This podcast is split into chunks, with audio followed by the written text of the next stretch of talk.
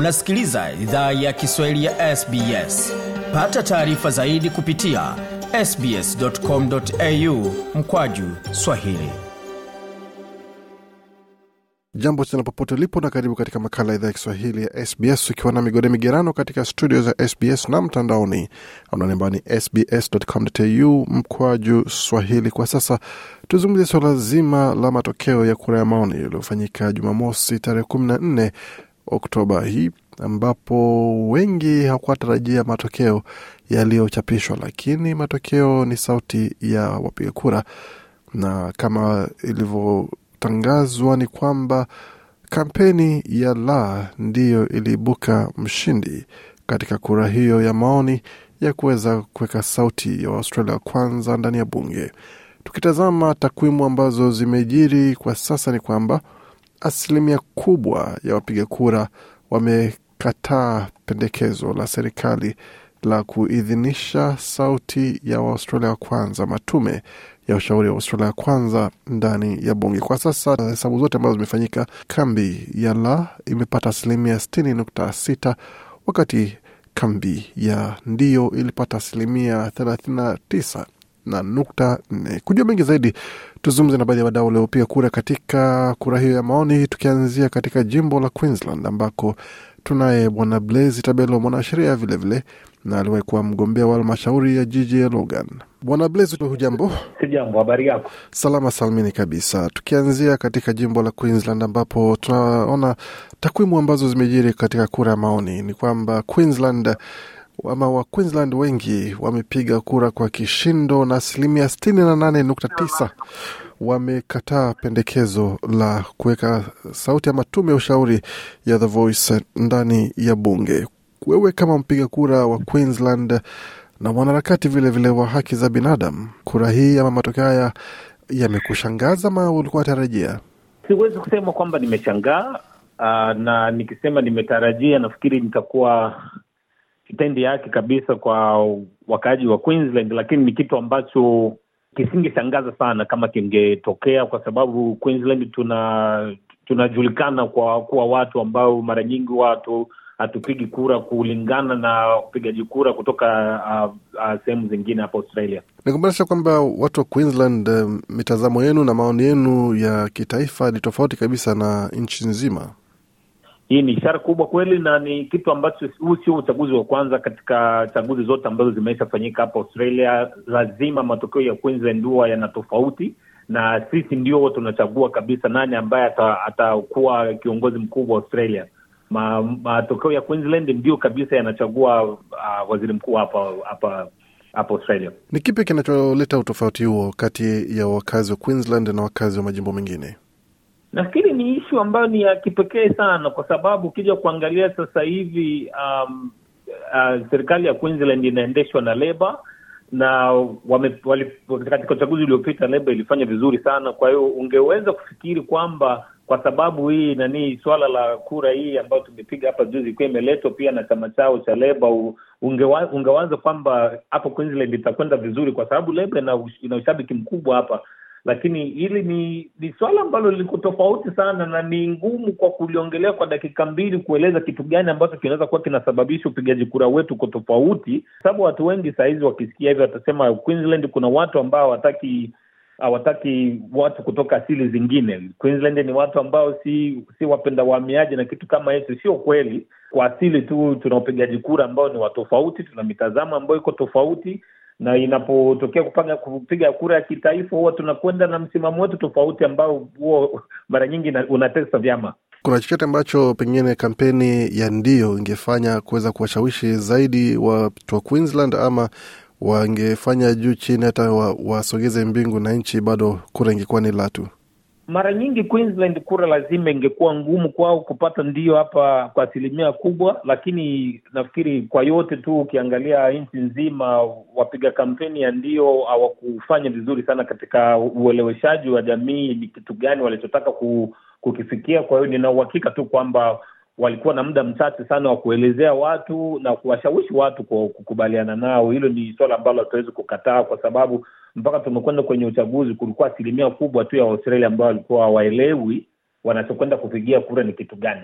na hii sauti yenyewe watu wengi walikuwa hawaelewi itafanya kazi vipi, itakuwa na nani, nguvu za aina gani, itawa itawaathiri kiasi gani. Kwa hiyo nina uhakika tu kuna mambo fulani fulani ambayo yaku hayakuwekwa wazi sana kwa taifa, na sio kwamba yakuwekwa wazi, watu wengi hawakujua, kwa sababu kila mtu ambaye alitaka kuyajua alijua, na kulikuwa jinsi gani mtu anaweza kujielimisha, lakini watu wengi huwa kama tunavyojua tu hawafanyi hizo hatua kubwa katika ku, wanapokwenda kupiga kura. Watu wanataka kujua kwa njia ambazo ziko rahisi, na hawafanyi hawafanyi kazi zao za nyumbani kwa ajili ya kujielimisha. Kwa hiyo watu wengi wakienda kupiga kura bila kuelewa. Kwa hiyo kulingana na jamii tulionayo, ndio kura za kura za za hapana ndio zile zilikuwa nyingi. Kitu ambacho kimeshangaza wachambuzi wengi ni kwamba katika jumuiya za wahamiaji hata wakimbizi, asilimia kubwa ya wale ambao walikuwa wanastahiki kupiga kura walipiga kura ya la, wakati wengi wanasema kwa sababu ya mateso ambao wengi wamepitia pamoja na ile hali ya kuwa pengine na wa ukaribu na jumuiya ya Waustralia wa kwanza, watu walikuwa wanatarajia kwamba wahamiaji wengi hususan kutoka bara la Afrika wangeunga mkono wa, wa, wa, wa Australia wa kwanza, lakini asilimia kubwa ya watu kutoka asili za Afrika wamepiga kura ya la. Ni kitu ambacho umekisikia huko Queensland pia ama ni, tofa, ni katika tu majimbo mengine?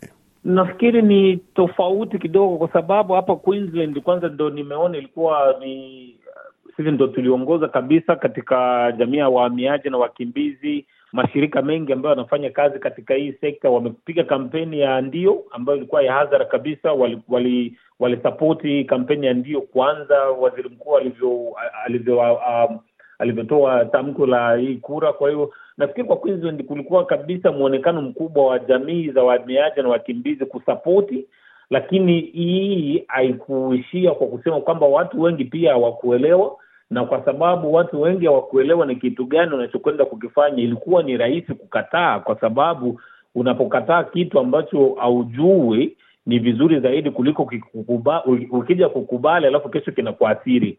Kwa hiyo watu wengi ambao hawakujua, shoti kati yao ilikuwa ni moja tu ya kusema nikatae, kwa sababu nikikataa hakutakuwa mabadiliko yoyote nikikubali maana yake leo nimeidhibisha mabadiliko ambayo kesho atakuja kuniumiza, pamoja na kwamba yeye haikukuwa kura ya kubadilisha mfumo wowote ambao ulikuwa utaathiri mtu mwingine yoyote.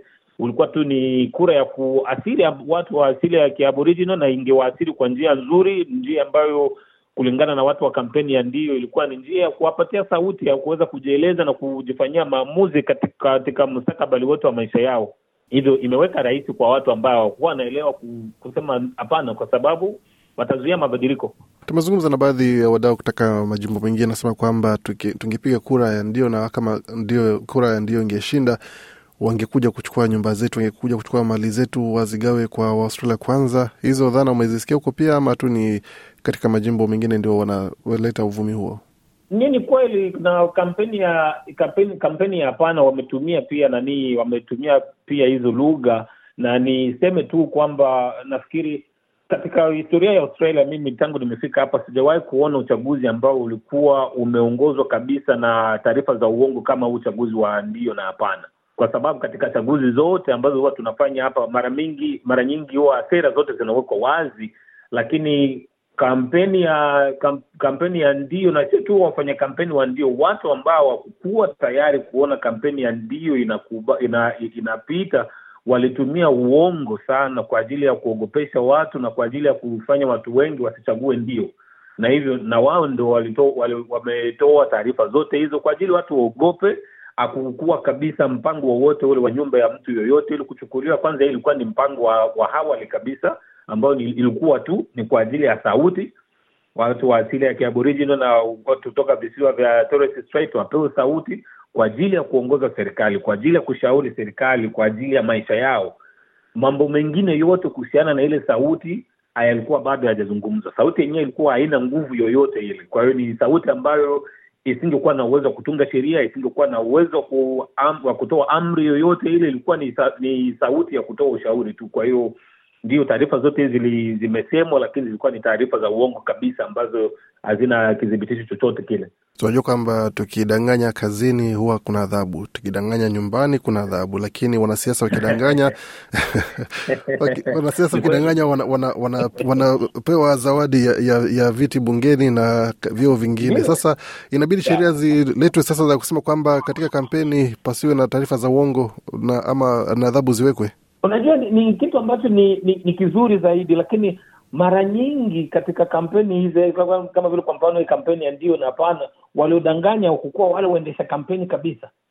Wale walito wao walikuwa na sera zao ambazo ziko wazi kwa ajili gani wanakataa, pamoja na kwamba watu wengi wakukubaliana nao, lakini sasa wao wanatumia vinara vyao, wanatumia sauti za watu wengine huko ambao wengine hawakukuwa hata wafanya siasa tumeona hata makampuni binafsi tu ambayo hayakutaka kuona nanii sauti ya ndio ikifanikiwa, wakitoa matangazo yao na taarifa zao ambazo hazikutoka kwenye kampeni ya hapana, kwa ajili ya kuogopesha watu ili wasichague wasichague ndio.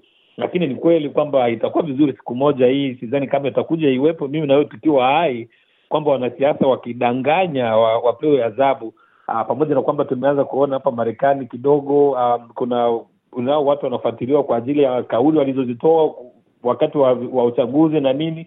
Nafikiri ni mwanzo, lakini sheria hazi- haziko wazi kiivyo kusema kwamba mtu anapotoa taarifa za uongo apewe adhabu um, kwa sababu wanadanganya kila wakati anyway, wanadanganya mara kwa mara. Ndoto bado hazijaanza kutozwa ushuru, hacha tuendelee kuota basi.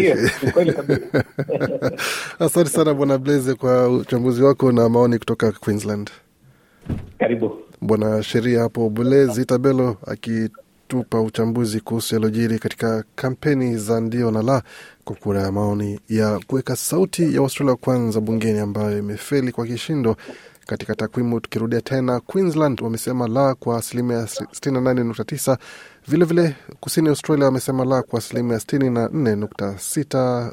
Magharibi Australia asilimia sitini na, na tatu nukta sita wakati New South Wales asilimia hamsini na tisa na sita wamesema la. Vilevile Tanzania asilimia hamsini na wamesema hatutaki, na Victoria vilevile wakisema kwamba asilimia hamsini na tano wamesema la, lakini wilaya ya ACT tu ndio imesema ndio, lakini Northern Territory nayo imesema kwa asilimia sitini nukta tano nao pia wamesema la. Kwa mengi zaidi kuhusu haya na mengine kama tumeuletea, tembeleni tovuti yetu ambayo ni sbs.com.au mkwaju Swahili.